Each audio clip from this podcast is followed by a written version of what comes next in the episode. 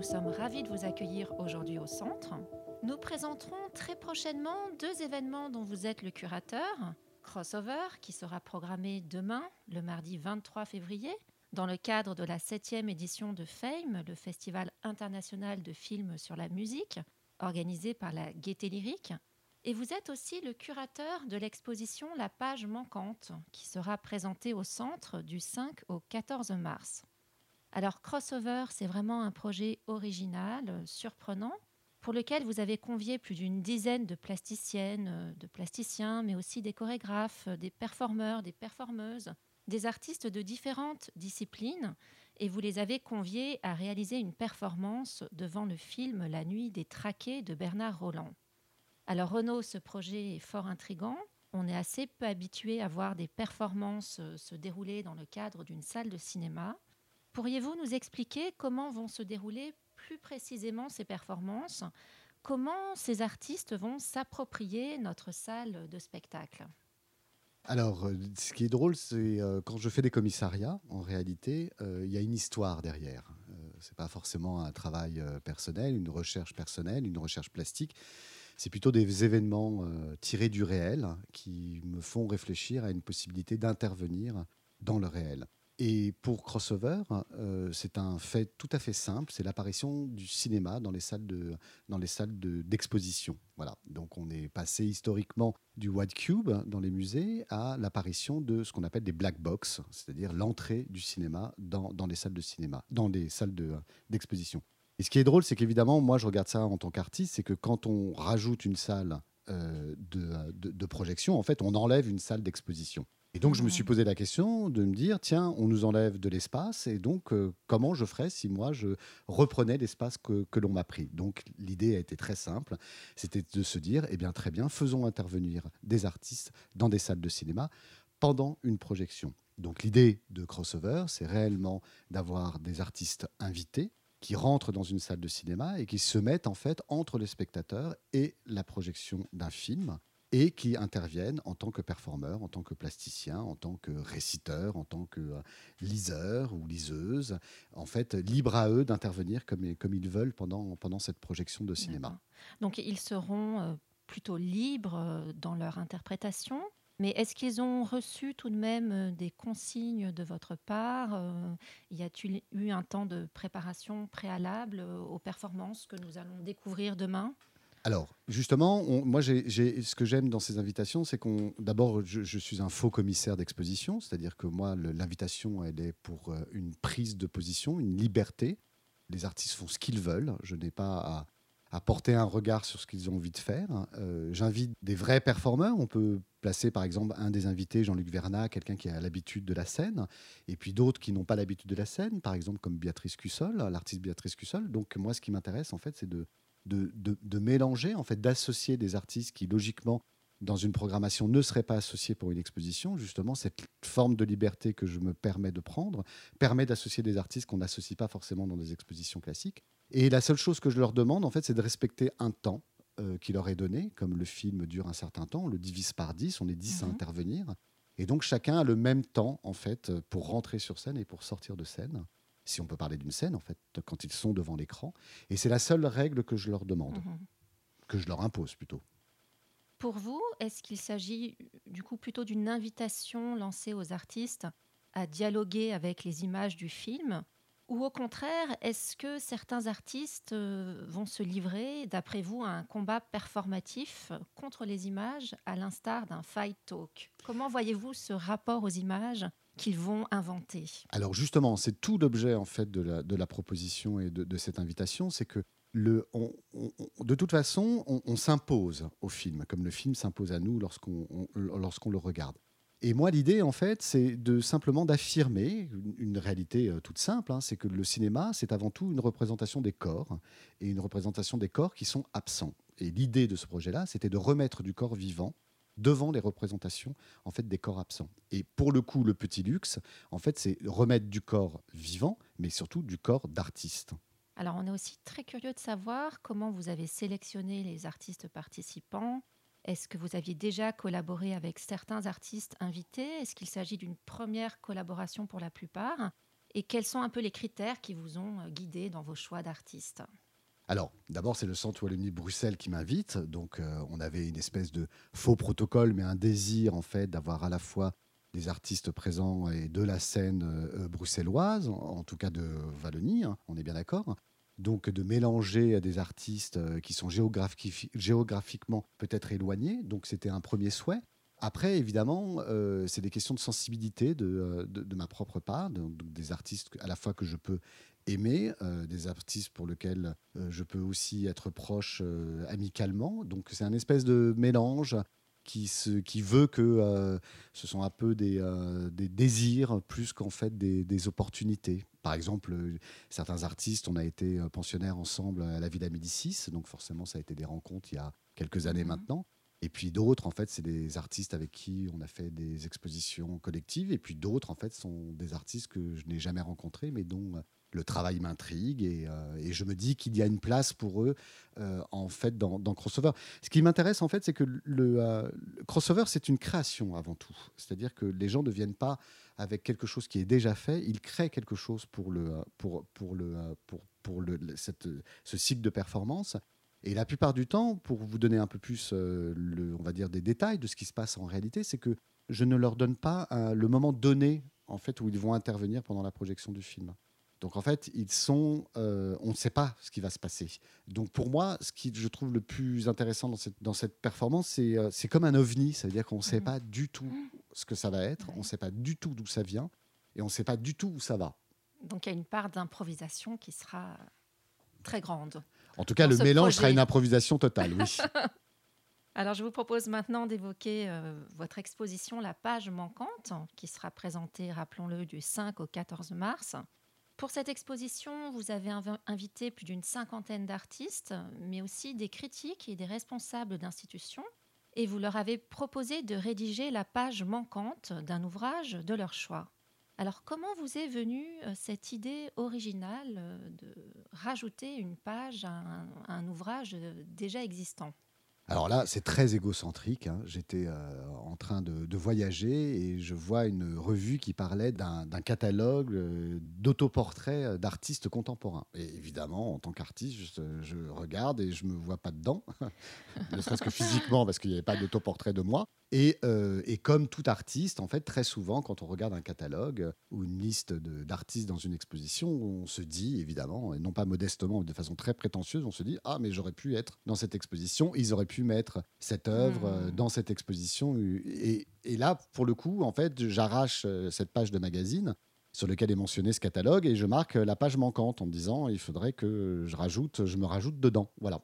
Et évidemment, en rentrant à mon atelier, je regarde cette, ce bout de catalogue là arraché, ce bout de revue arraché, et je me dis si je le fais tout seul, en fait, ça n'aura pas grand intérêt, ça rentre dans le cheminement de mon travail, mais bon, ça n'a pas tout à fait sa place. Et je me dis, mais en fait, il y a une seule solution pour le réaliser, c'est en fait, c'est d'inviter d'autres euh, créateurs, euh, en fait, à eux-mêmes euh, trouver la page manquante qu'il y a dans un catalogue. Alors après, évidemment, je l'ai formulé. Hein. L'idée, c'est de dire que chacun de nous a toujours l'impression qu'il manque une information, il manque une image dans un mmh. catalogue ou dans un mmh. livre.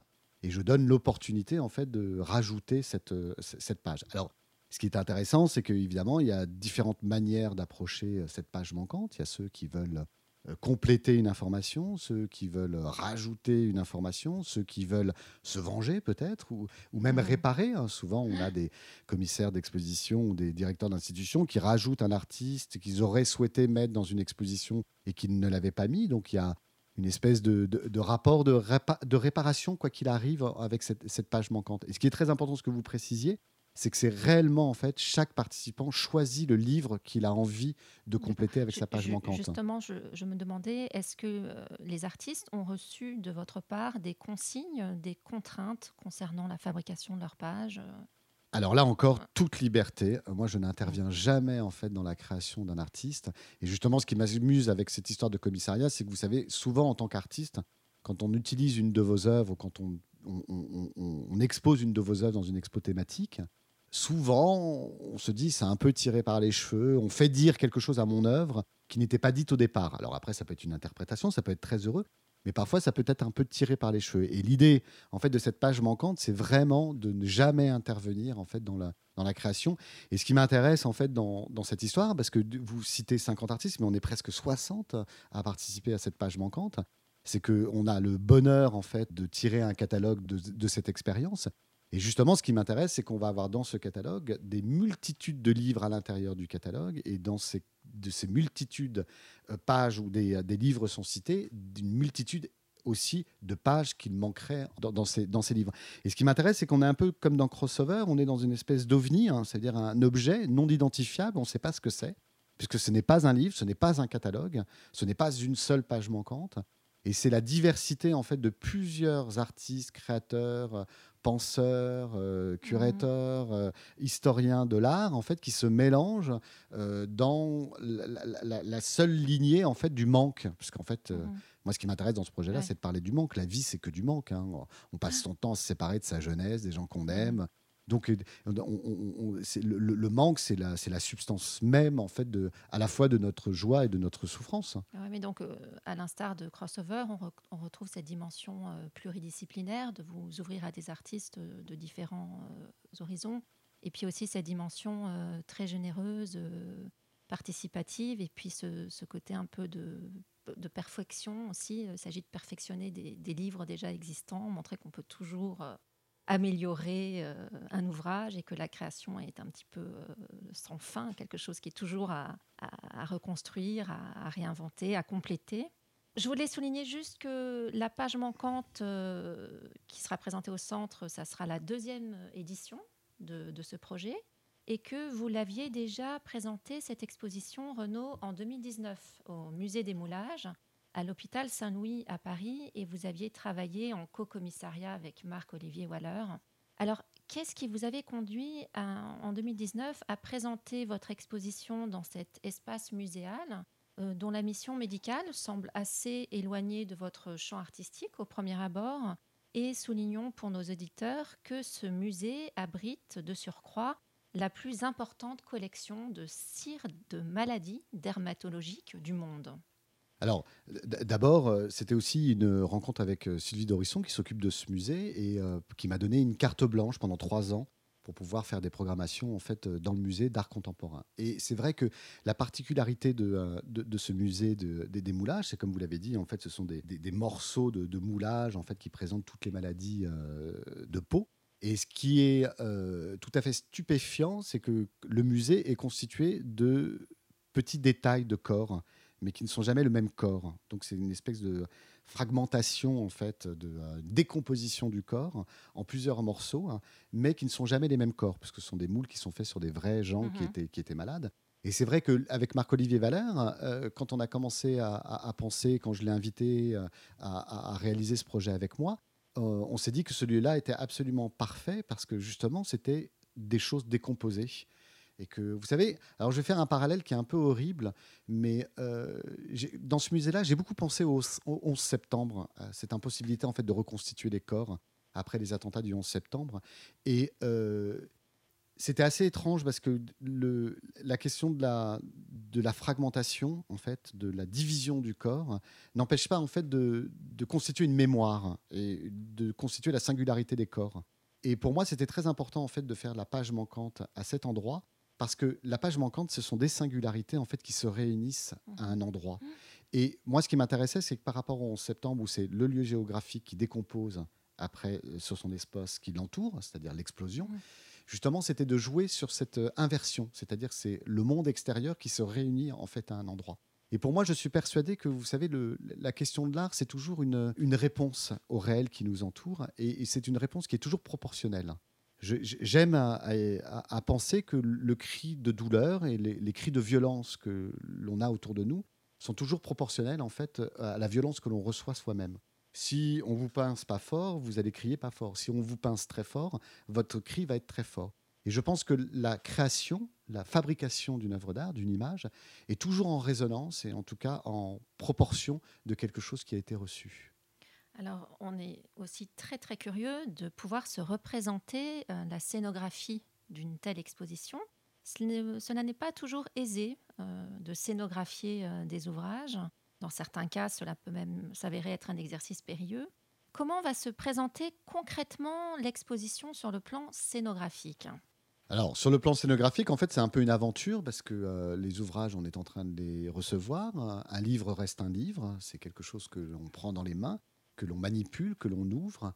Et euh, justement, le jeu est d'être dans une atmosphère d'accessibilité et en même temps, c'est-à-dire des livres ouverts, des livres généreux, et en même temps de comprendre comment on peut les agencer les uns à côté des autres, parce qu'on ne va pas faire ça par ordre alphabétique. Euh, on va le faire aussi assez visuellement, parce que l'idée, il faut que ce soit euh, un cadeau, c'est-à-dire que les gens mhm. aient envie de, les regarder. Donc, je ne vous cacherai pas qu'en fait, je n'ai pas du tout fait un fichier dans lequel j'ai dit ça, ce sera à côté de ça, et ça, ce sera à côté de ça. Et là, pour le coup, je laisse une part d'improvisation, en fait, mhm. à réception des, des, livres, à savoir comment je peux associer ça à ça euh, est-ce que ça a un intérêt? Est-ce que euh, vous savez, comme on le disait tout à l'heure, ce qui, ce qui y a de magique dans ces commissariats, c'est qu'en fait, on, s'est permis d'associer des singularités qui logiquement euh, ne devraient pas être associées. Donc, le plaisir va peut-être de mettre. en fait, c'est comme une, un placement de table, vous savez. Le, donc, on va avoir des grandes vitrines. Si vous voulez être très concret, si votre question est très concrète, on va avoir des grandes vitrines qui font 2 mètres 20 de long sur 1 mètre 10 de large. On va mettre des livres dedans, mais en fait, on va se marrer parce qu'on va faire comme un plan de table. Quoi. On, va placer des gens qui peut-être n'ont rien à voir les uns à côté des autres. Et euh, si on les invitait à dîner, peut-être qu'en fait, ça marcherait pas du tout. Mais en tout cas, avec la page manquante, ça va le faire. Voilà, bah, en tout cas, on, espère qu'il y aura de, beaux dialogues qui seront créés euh, entre les livres et puis de, des rencontres surprenantes euh, d'ouvrages au sein de ces vitrines. Alors, en tant qu'artiste plasticien, Renaud, vous êtes connu pour vos installations, vos photographies, vos vidéos qui évoque entre autres hein, les, nouvelles cartographies, les obsessions sécuritaires. Quelle place des projets de commissariat comme ceux de crossover, de la page manquante, quelle place ces projets de commissariat peuvent-ils occuper dans vos recherches et comment se déploient-ils en parallèle de votre production artistique euh, personnelle? Alors ça, c'est une question qui est, très juste parce que euh, souvent l'énergie qui est donnée pour un commissariat, on pourrait se dire qu'elle pourrait être euh, mise autre part, euh, différemment, pour son propre travail. Moi, je, crois que la question du commissariat, c'est d'abord un, besoin de, de, relire le monde qui nous entoure et de, aussi de me relier au monde qui m'entoure c'est une manière en fait d'amener le monde euh, jusqu'à l'atelier, jusqu'au lieu d'exposition. Et moi, le commissariat, je le, prends réellement comme un prétexte de liberté en fait. Euh, la liberté d'associer, comme je vous le disais avant, des gens les uns avec les autres. Et si vous voulez faire un rapport euh, très formel en fait avec, avec mon, travail, moi, je, suis d'une génération d'artistes qui a vu apparaître l'ordinateur dans, l'atelier. C'est-à-dire que euh, moi, j'ai 50 ans. Hein, euh, euh, L'ordinateur est arrivé quand j'avais 25 ans, il est rentré dans l'atelier. Maintenant, je travaille, beaucoup mon travail est fait sur ordinateur. Et il y a une particularité en fait de l'ordinateur, c'est que vous pouvez toujours revenir en arrière. Et cette pratique-là, en fait, est totalement contradictoire avec la vraie vie. Et moi, ce que j'aime dans la question de la pratique artistique, c'est que je pense qu'elle doit se rapprocher de cette question de la vie et de cette question de, euh, de l'irréversible. Et faire un commissariat, pour moi, c'est quelque chose d'irréversible. À partir du moment où vous invitez quelqu'un, à partir du moment où vous faites l'effort de vouloir construire quelque chose avec lui, en fait, on ne peut pas revenir en arrière. Et quand l'exposition mmh. est faite, on ne revient pas en arrière. Et j'aime ça parce que, en fait, moi, quand on est jugé sur un travail, on est jugé sur une exposition. Ce que j'aime, c'est qu'on soit jugé sur quelque chose sur lequel on ne revienne pas. Nous, faire une exposition, c'est une déclaration, c'est comme un manifeste, c'est de dire voilà, mhm. moi, c'est comme ça et c'est pas autrement. C'est pas une proposition à discuter comment on va mhm. faire les choses. Hein. Euh, c'est ce qu'on appelle, pour moi, ce que je, je préfère, c'est une restitution en fait du travail. Et on est dans l'atelier, on restitue quelque chose. Et mm. cette restitution, elle est irréversible. Et j'aime, en fait, peut-être, euh, c'est un peu sadique, j'aime entraîner d'autres artistes, en fait, dans cette mm-hmm. restitution et dans ce processus d'irréversibilité. Je vous remercie vivement, euh, Renaud, de nous avoir accordé votre temps euh, pour cette interview.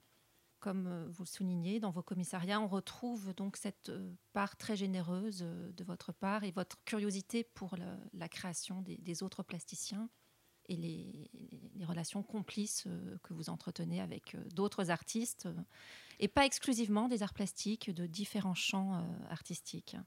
Alors, comme vous aimez l'improvisation, je vous propose un petit jeu final d'improvisation qui pourra peut-être vous piquer un peu. Pourriez-vous, en trois mots seulement, évoquer crossover et trois mots pour évoquer la page manquante? Alors, crossover, pour le coup, je reste sur l'ovni. Premier mot. Premier mot. Je reste sur le mot bordel. Et après, je reste sur le mot professionnel. Car tous les artistes, en fait, c'est incroyable. Ils sont au taquet et ça fonctionne très, très, très, très bien. Voilà, ça, c'est mes trois mots. Et alors, pour la page manquante, pour la page manquante trois mots finaux. Je, je garde bordel, parce que c'est sacrément le bordel. Je reste sur le mot euh, réparation et euh, je reste sur euh, le mot intime. Parce qu'en fin de compte, il y a, dans, les, dans, dans les réponses que l'on a, que, que l'on a eues, il y a beaucoup d'intime, beaucoup de choses non dites.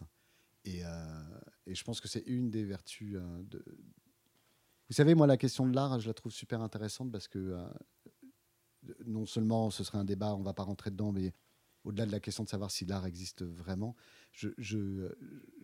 pour moi, l'art, c'est une question de, de, de, de, croyance. Vous savez, c'est un peu comme euh, au cinéma, on, va au cinéma voir un film de Star Wars et euh, on sait très bien qu'il n'y a pas des mecs qui se battent avec des sabres laser dans l'espace et, et c'est un phénomène de croyance. Et l'important, c'est pas de savoir si c'est vrai, l'important, c'est de savoir si on y croit un peu comme la religion, Dieu, on ne sait pas s'il existe, mais les gens y croient. Et je pense qu'en art, c'est exactement la même chose, qu'on est dans une relation de croyance. Et moi, ce que j'ai ressenti avec la page manquante, c'est que j'ai senti qu'il y avait une possibilité pour chacun, en fait, de dire qu'il y avait une croyance dans cette pratique, en fait, des mots et dans cette pratique des images. Et euh, pour, moi, ça a été assez bouleversant, en fait, de. Euh, je vous cacherai pas de le faire au, musée des Moulages, où on était dans un. Un, registre. Euh, le musée du Moulage, c'est pas un musée qui est habitué à l'art contemporain, donc on, a fait ça, je dirais pas sous la forme de l'improvisation, mais en essayant de, chacun d'apporter le meilleur avec euh, Marc-Olivier Valère, avec euh, notre meilleur. Et c'est vrai que vous, votre équipe, Ariane, Stéphanie Bécourt, c'est quand même un, bonheur de bosser avec vous, hein, parce qu'on a quand même toute liberté de faire ce qu'on a envie. Il y a toujours l'envie de faire plus, de nous pousser, de faire, de faire pas forcément mieux, mais en tout cas plus, ça c'est sûr. Et, euh, moi, je ne pensais pas que d'inviter encore plus de monde, ça générerait encore plus d'émotions et encore plus de, euh, singularité. Et. Parce qu'on on peut toujours croire qu'à un moment, on arrive à un épuisement de, quelque chose. Et en fait, il n'y a jamais d'épuisement. Et le fait d'être au centre Wallonie Bruxelles, euh, de Paris, en fait, le fait d'avoir réinvité le double de personnes de ce qu'on avait, euh, enfin 100% des gens qu'on avait, de doubler la mise, en fait, euh, on a rajouté pour moi du, singulier, de l'émotion, de l'intime, sur de l'intime. Donc c'est juste un bonheur, quoi. Merci. Eh bien, écoutez, l'intime sera la note finale de cet entretien particulièrement prolixe. merci. merci.